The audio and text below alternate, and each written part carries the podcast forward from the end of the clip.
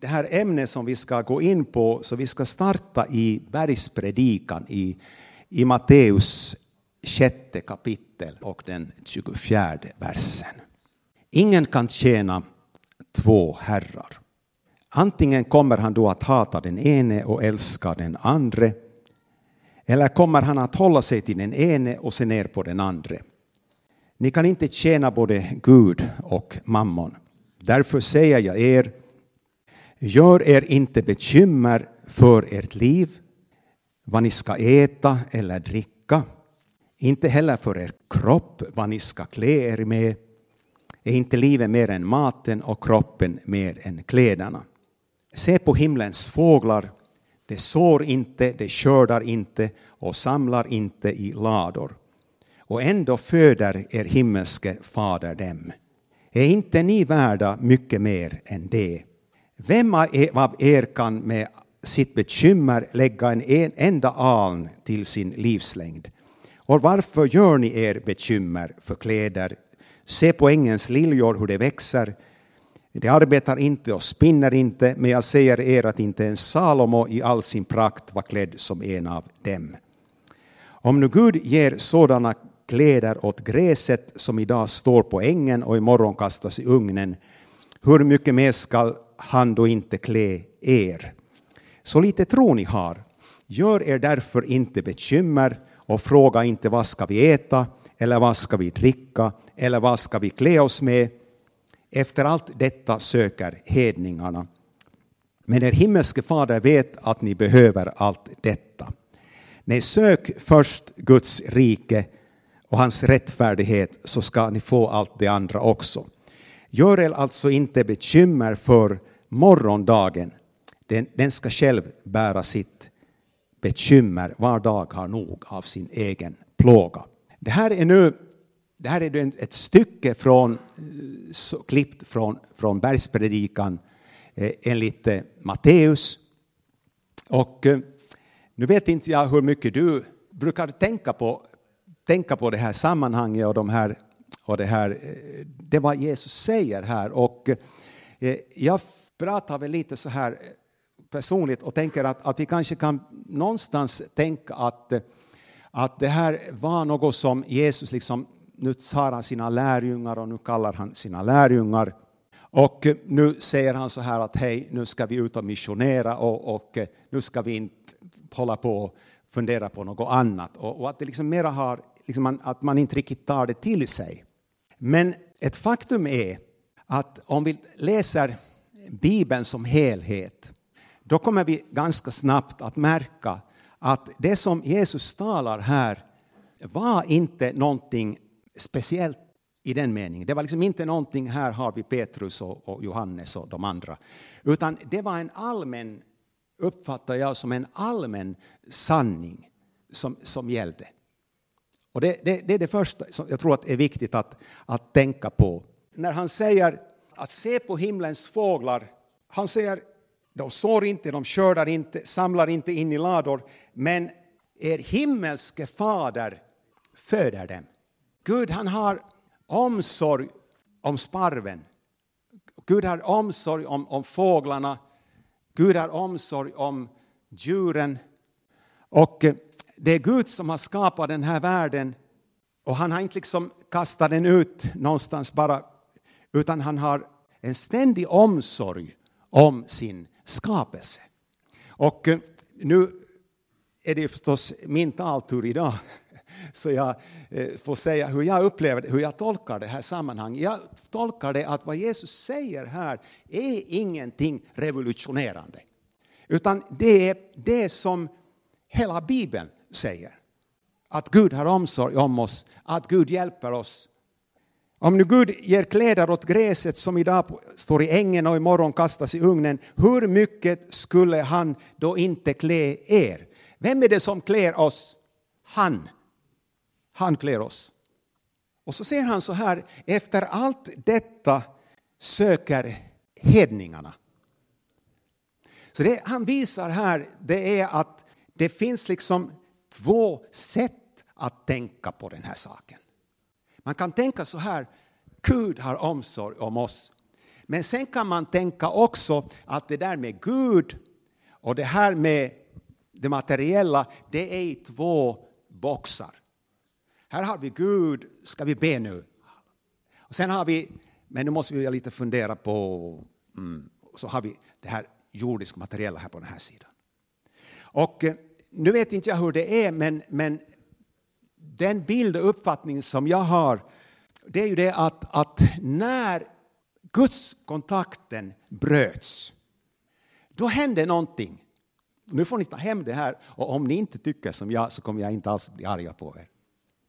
Ibland måste man säga någonting som folk tänker, men vad säger jag? Det, kan, det här kan inte vara det, det var, Jag var på ett möte och predikade på ett ställe och, och sen när jag var färdig, då kom en äldstebror. Han satte sig så där framför mig. Ja, det där du sa, det där tror inte jag, sa Ja, för någonstans så tycker man att då har man ju blivit vuxen och människor vågar komma till en och säga, jag hörde det där du sa nu. Så det, det, då känner man, tack ska du ha. Ni vet, det är en viss tid under året, vad man än säger, jorden är platt, oj tack ska du ha. Liksom, vet ni. Men så kommer det år, ja men det där tror jag inte.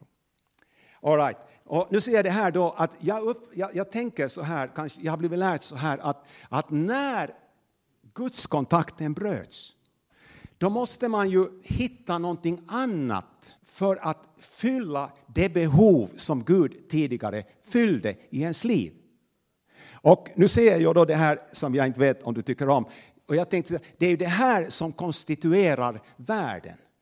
Vi bygger en egen trygghet, vi bygger en område efter område. Någonting som behöver ersätta det som från början var Gud i våra liv.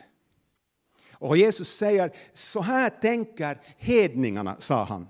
De tänker alltså på ett annat sätt. Alla de här sakerna, materiella sakerna, det är någonting som de sköter själva. Okay?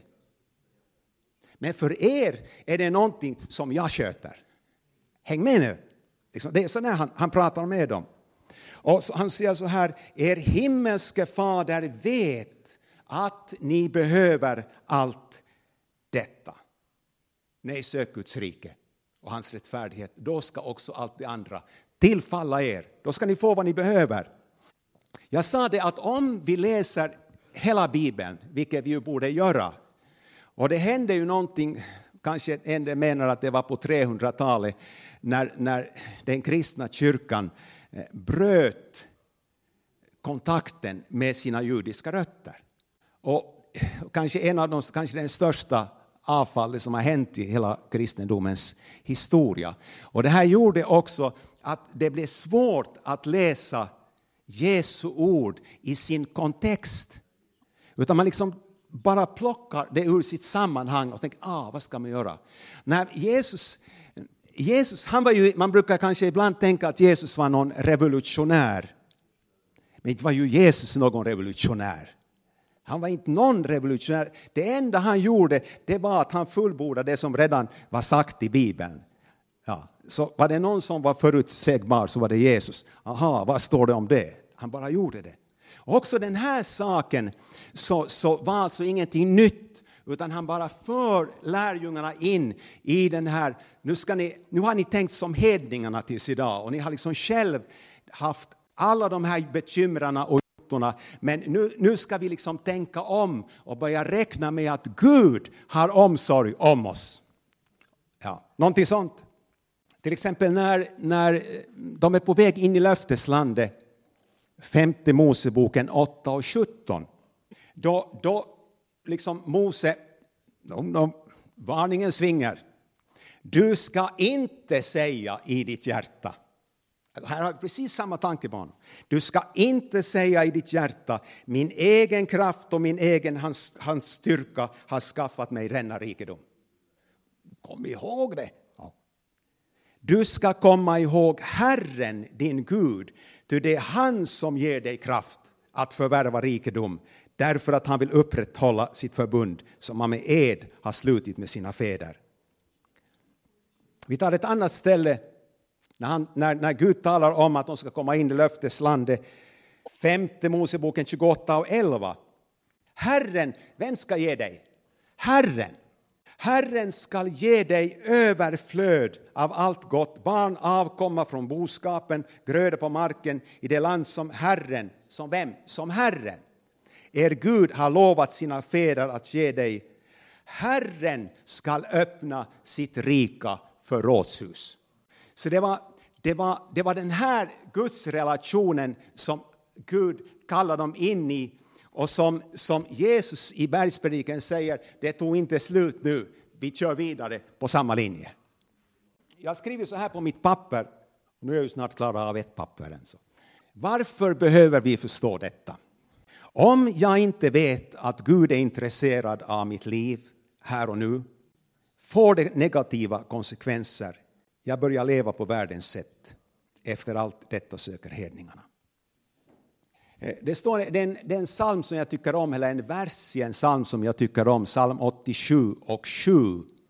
Och där står det så här, under sång och dans ska man säga, alla mina källor, hur var det?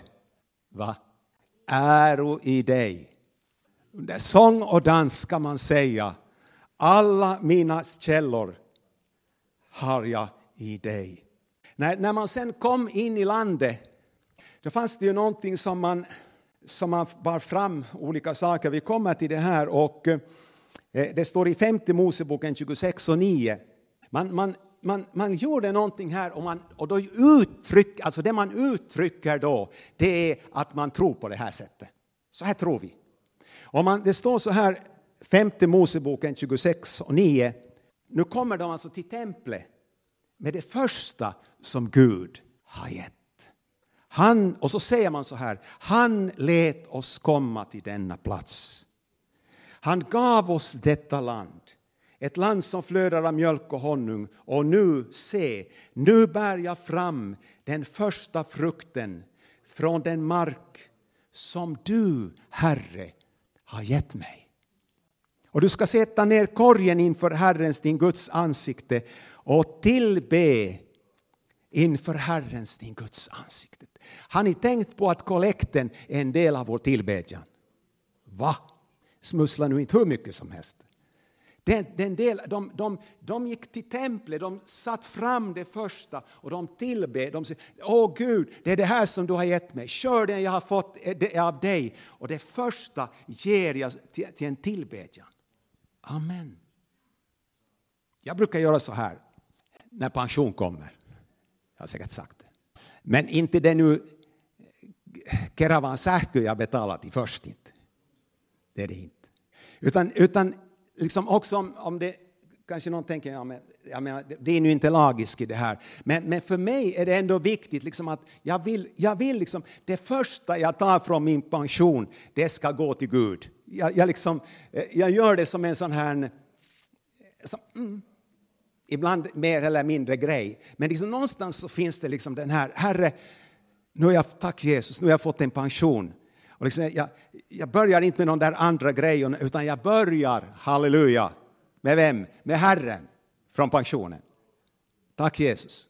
Vi har sagt det förut här, liksom, tänk nu, tänk efter det här nu om, om presidenten och Jenny skulle komma hit till Betania. Och eh, så skulle vi, så ska vi, ha, vi ska ha mat här efter gudstjänsten. Så skulle de komma in här. Åh, oh, någon skulle gå, välkommen, men sitt här i, i, i vestibulen här. Vi håller faktiskt på att äta här faktiskt nu, men, men, men sen, sen om en, det räcker inte så länge. Och eh, sen skulle vi äta och, dricka och sen skulle någon komma på, men halleluja, här är ju tre potatisar över. Nu ska vi bjuda in presidenten. Så, men kom in och äta nu, här blir ju mat över. Och det skulle, inte, det skulle inte vara ett sätt att ära honom, va? Utan det är klart att skulle presidenten komma, då skulle han vara den första som skulle komma till bords. Inte sant? Man skulle säga välkommen. Och, och alla vi andra skulle liksom vänta, utan, utan det skulle vara ett sätt att ära honom, att han liksom är den första som får, får av maten. Visst, nu är ni överens? Ja. ja. Att Keravan kan lite vänta här nu, liksom vi, vi börjar med att ge ära åt Gud.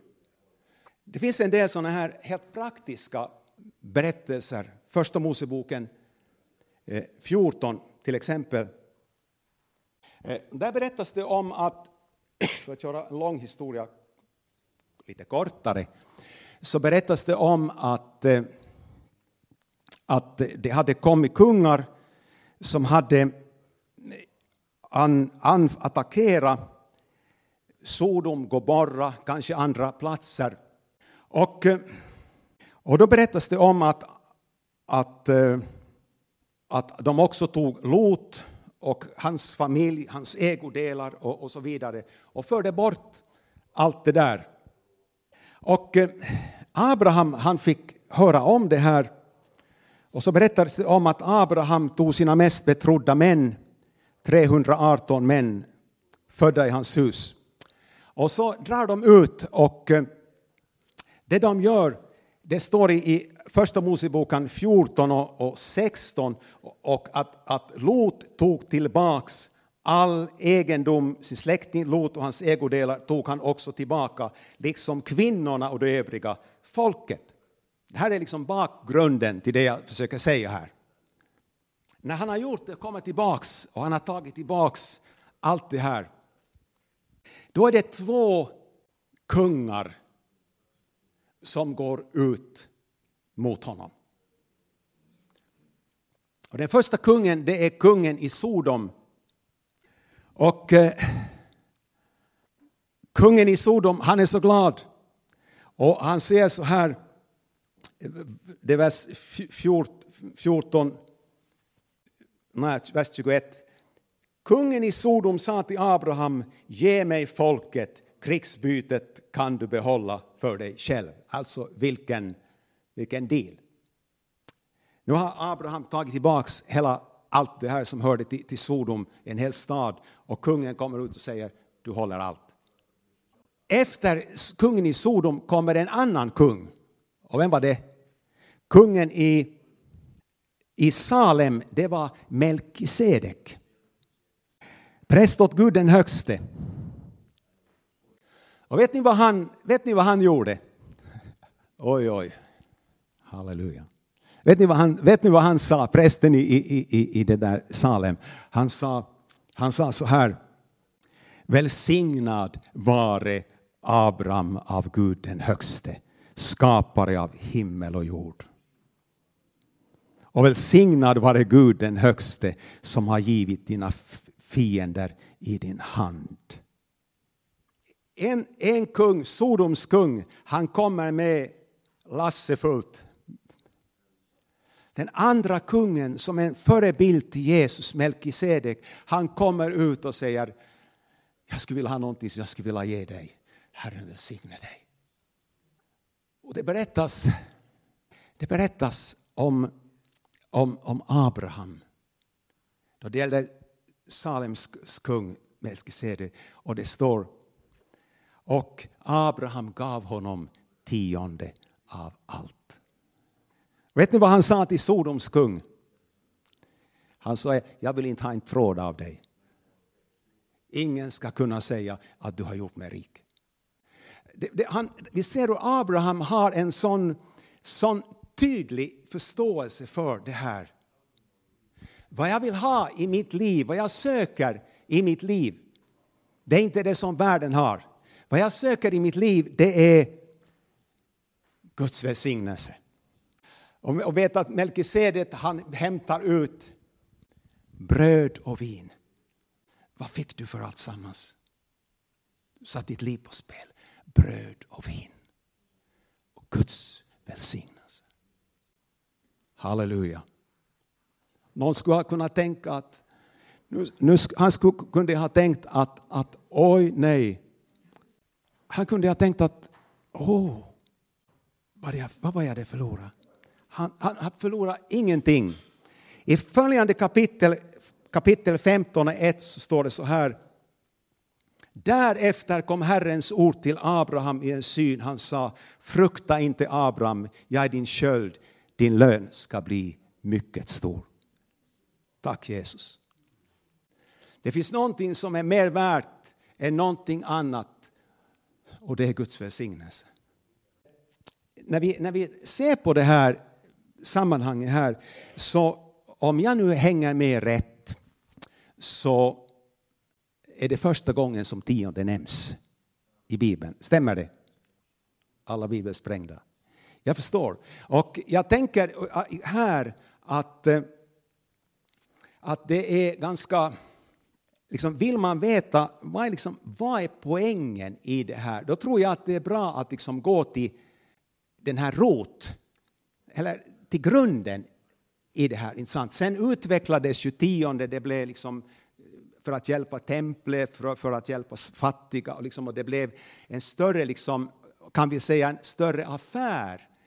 Men från början, från början får jag säga så här, var det ingenting annat än, än, att Gud kommer och säger jag ska välsigna dig och Abraham ger honom tionde av allt. Alltså han vet varifrån välsignelsen kommer.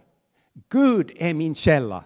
Gud är min välsignelse och för att uttrycka det här så ger han tionde. Det, det tror jag är också viktigt att vi, att vi tänker att, att vi behandlar, det handlar inte bara om materiella saker och, och löner och, och, det ena och det andra, utan, utan tionde är liksom i grunden en tillbedjan till Herren. Herre, du är min källa, du är min resurs, det är du som ger mig allt vad jag behöver. Du har kommit ut emot mig med vin och bröd och du har välsignat mig och jag vill ge dig tionde av allt. Därför att det är ur din hand jag har fått det jag har. Det är inte liksom Sodoms kungs välsignelser som jag har, har med mig, utan det är dina välsignelser som jag har med mig. Och därför att det är du som har gett dem, så ger jag dig tionde av allt. Så det förklarar jag det bra eller förklarar jag det dåligt?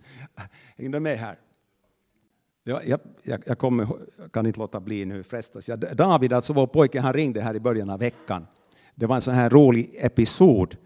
Han var på ett möte och, eh, och så, så upplevde han, nu har jag kanske inte alla detaljer alldeles klart, men han upplevde så där att, att han ska gå till en, en kille och ge honom 90 euro.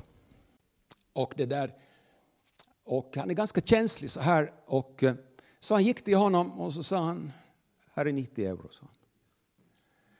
Och han såg att den här personen, den här killen blev ganska sådär överraskad och till sig att vad är det här? Ehm, det han inte visste, och jag vet inte säkert nu, men jag han förstår väl att det var samma möte. Det han inte visste, David, det var att den här killen hade suttit och kämpat. Därför att den här killen hade 100 euro. Och, och så skulle han bjuda ett gäng, eh, internationell grupp, på mat.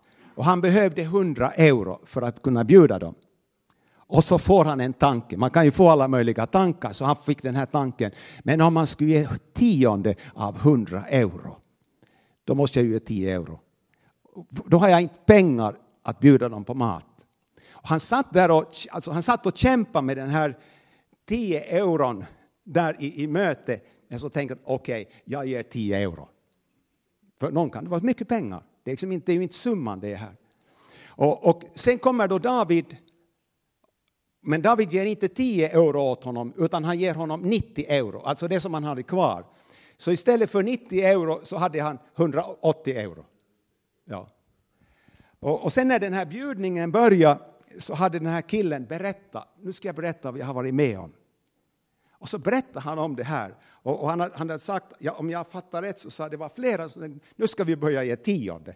De blev så inspirerade och tänkte nu ska vi börja, så började de hjälpa varandra med, med pengar. Så de blev liksom en sån här kedje, liksom, kedjereaktion på något sätt i det där, det där sammanhanget. Det var, det var 10 euro, inte var det mycket, men, men han förlorade ju inte på det. Amen. Det finns en, en jag ska ta en, en berättelse till. Och, eh, vi går lite framåt till Abrahams barnbarn och det var Jakob. Vi vet att Jakob han flytt, flydde till Haran. Där mötte han sin morbror Laban och så fick han bo hos honom, jobba hos honom. Första Moseboken 30 och vers 25. Nu, nu har det gått alltså en hel del år och eh, Laban han kommer då, nej alltså Jakob kommer till Laban. Och så säger han till, till, till, till, till Laban, låt mig fara, nu vill jag åka hem tillbaks. Vers 25. Och, eh, och eh, Laban han svarar honom, det är lite kul det här, det var ju Laban som var kung och, och, och Jakob han var då inte så mycket, han blev utnyttjad gång på gång. Men ändå när, när, när, när Laban, när Jakob säger att nu ska jag åka iväg, då, då blir Laban helt ifrån sig och liksom nej, nej, nej, du får inte åka, du får inte åka. Och, och han säger att han vet genom spåtecken att Herren har välsignat honom därför att han är där. Halleluja. Bara som en, en liten grej där. Gud reser upp människor för att ingen ska missförstå vad jag säger här. Gud behöver ledare i alla sammanhang och alla positioner. Gud reser upp oss som troende i ledarpositioner. Men om du inte är ledar, har en ledarposition så bry dig inte om det. För du kan uppleva precis samma sak som Jakob här, att du är ingenting. Men bara för att du går in i ett sammanhang, in på en arbetsplats, in, in i något ställe, så kommer en välsignelse över den platsen. Och människor till och med kommer att märka att det kom en välsignelse. Var det Paulus som sa, var det första Korinther 7, att blev du kallad som, som träl så eh, bry dig nu inte om det. Inte det fast i det. Du kanske, du kanske har en roll och en uppgift i, i, på, på, en arbetsplats. Och du kanske tänker, ja, vad är det här? Men det, det är liksom inte fast alltid i det. Utan det är en välsignelse som kommer in genom dig. Halleluja. Det var så som Josef upplevde också. Han fick en, också en position. Men det börjar ju inte där, utan han börjar som träl. Men det läckte inte länge innan Potifar märkte vad, vad är det med den här karln och satte honom över hela sitt hus. Så bara gräm inte dig liksom nu för, över alla möjliga saker utan bara vet att Guds välsignelse, det är det som gäller. Halleluja.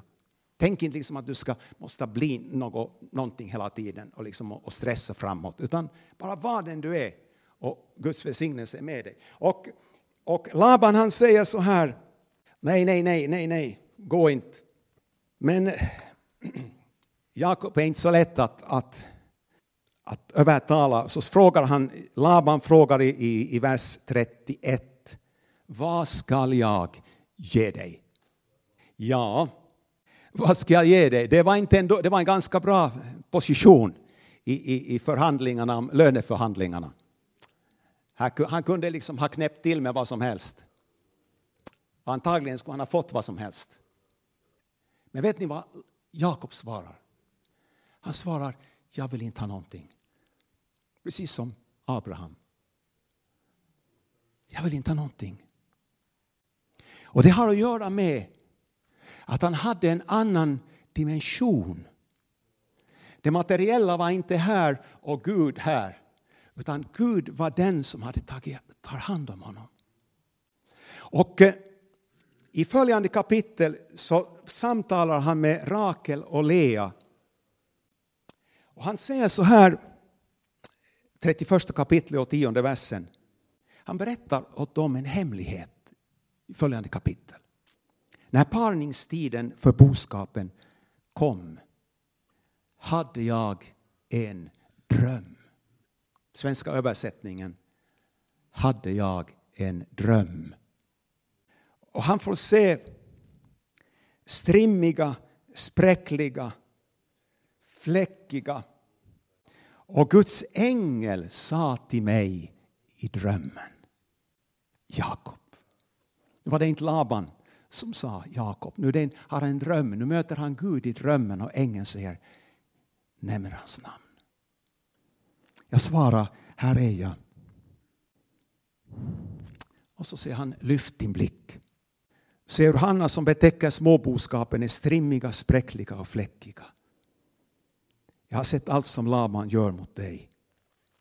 Och så säger han någonting som är intressant. Han säger, jag är Betels Gud. Vet du vad som hände i Betel? Någon som vet? När Jakob är på flykt och han ligger och sover där ur en, en stjärnklar himmel. Och han, han drömmer, drömmer hur en, en stege går upp till himlen och ner där han sover. Och Gud talar ord av löften att jag är med dig och hjälper dig och ska välsigna dig. Jag är Betels Gud. Det handlar inte bara om härliga möten, utan det handlar om att få sin utkomst. Det handlar om ekonomi, det handlar om alla de här sakerna. Jag är Betels Gud. Det var där du smorde en minnessten och gav mig ett löfte. Vad var löftet som, som, som Jakob gav honom? Han säger, om jag kommer tillbaks, om du ger mig kläder, om du ger mig mat, om du bevarar mig, då ska du vara min Gud och jag ska ge dig tionde av allt, säger han. Jakob han hade en, jag ska säga, en, en annan resurs och det var Gud. Han står mellan, precis som, som Abraham stod mellan Sodoms kung och Melkisedek och måste välja, så står Jakob mellan Betels Gud och Laban och säger till Laban, jag vill inte ha någonting. Jag, jag förstår att han visste då saker och ting. Han, det står inte att han berättade någonting. Det var, bara, det var en hemlighet han bar som han bara berättade för himlen. Betels Gud har uppenbarat sig för mig. Han har låtit mig se saker. Halleluja. Och det är det här som är, vad, vad skulle ni säga? Allt det goda vi får, varje fullkomlig gåva är från ovan, kommer ner från ljusets fader. Jag tänker att det är det här som Jesu undervisning i, i, i bergspredikan, Matteus 6, handlar om. Ni har en Gud som har omsorg om er, en Gud som vill hjälpa er. Halleluja. Jag tänker att, att vi, ska, vi kan också be tillsammans här. Därför att ibland så kan vi köra så fast. Också, vi, vi liksom är så upp, liksom omringade och doppade i den här världens tänkande så vi kan glömma vem som är vår Gud, vem som bryr sig om oss, vem som klär oss, vem som ger oss mat, vem som ger oss hem, vem som fyller våra behov på, på bankkonto och ger oss allt vad vi behöver. Halleluja. Vi kan också frestas att börja tänka på världens sätt. Men jag tror att vi ska göra sällskap med Abraham och säga nej tack. Sällskap med Jakob och säga nej tack. Jag har en annan resurs, en annan källa som flödar i mitt liv. Tack Jesus. Det står i Ordspråksboken 3 och 9. Ära Herren med dina ägodelar och ge honom det första av all din gröda. Halleluja. Herre, vi tackar dig för den här underbara sanningen att du har omsorg om oss. Och Herre, du har inte lämnat, du har inte lämnat en enda åt sig själv. Tack att du inte lämnar en enda åt, oss, åt sig själv, Herre. Herre, vi prisar dig. Tack för att du säger till var och en av oss som är här idag att jag ser dig. Jag har omsorg om dig. Jag vill kläda dig. Jag vill fylla alla dina behov. Och Herre, vi tackar dig just nu för att du också vill bryta fruktan. Tack att du vill bryta bekymmer, alla de här orostankarna som snurrar i våra, våra sinnen. Herre, så, så du säger till oss, lyft din blick. Halleluja. Tack att du ännu idag är Betels Gud. Tack att du rör vid oss. Tack Jesus. Tack Jesus. Tack Jesus. Halleluja, halleluja, halleluja. Herre, vi prisar dig. Du vet också om det finns, att det finns materiella behov, Herre. Tack att du vill förlösa det här just nu i Jesu namn.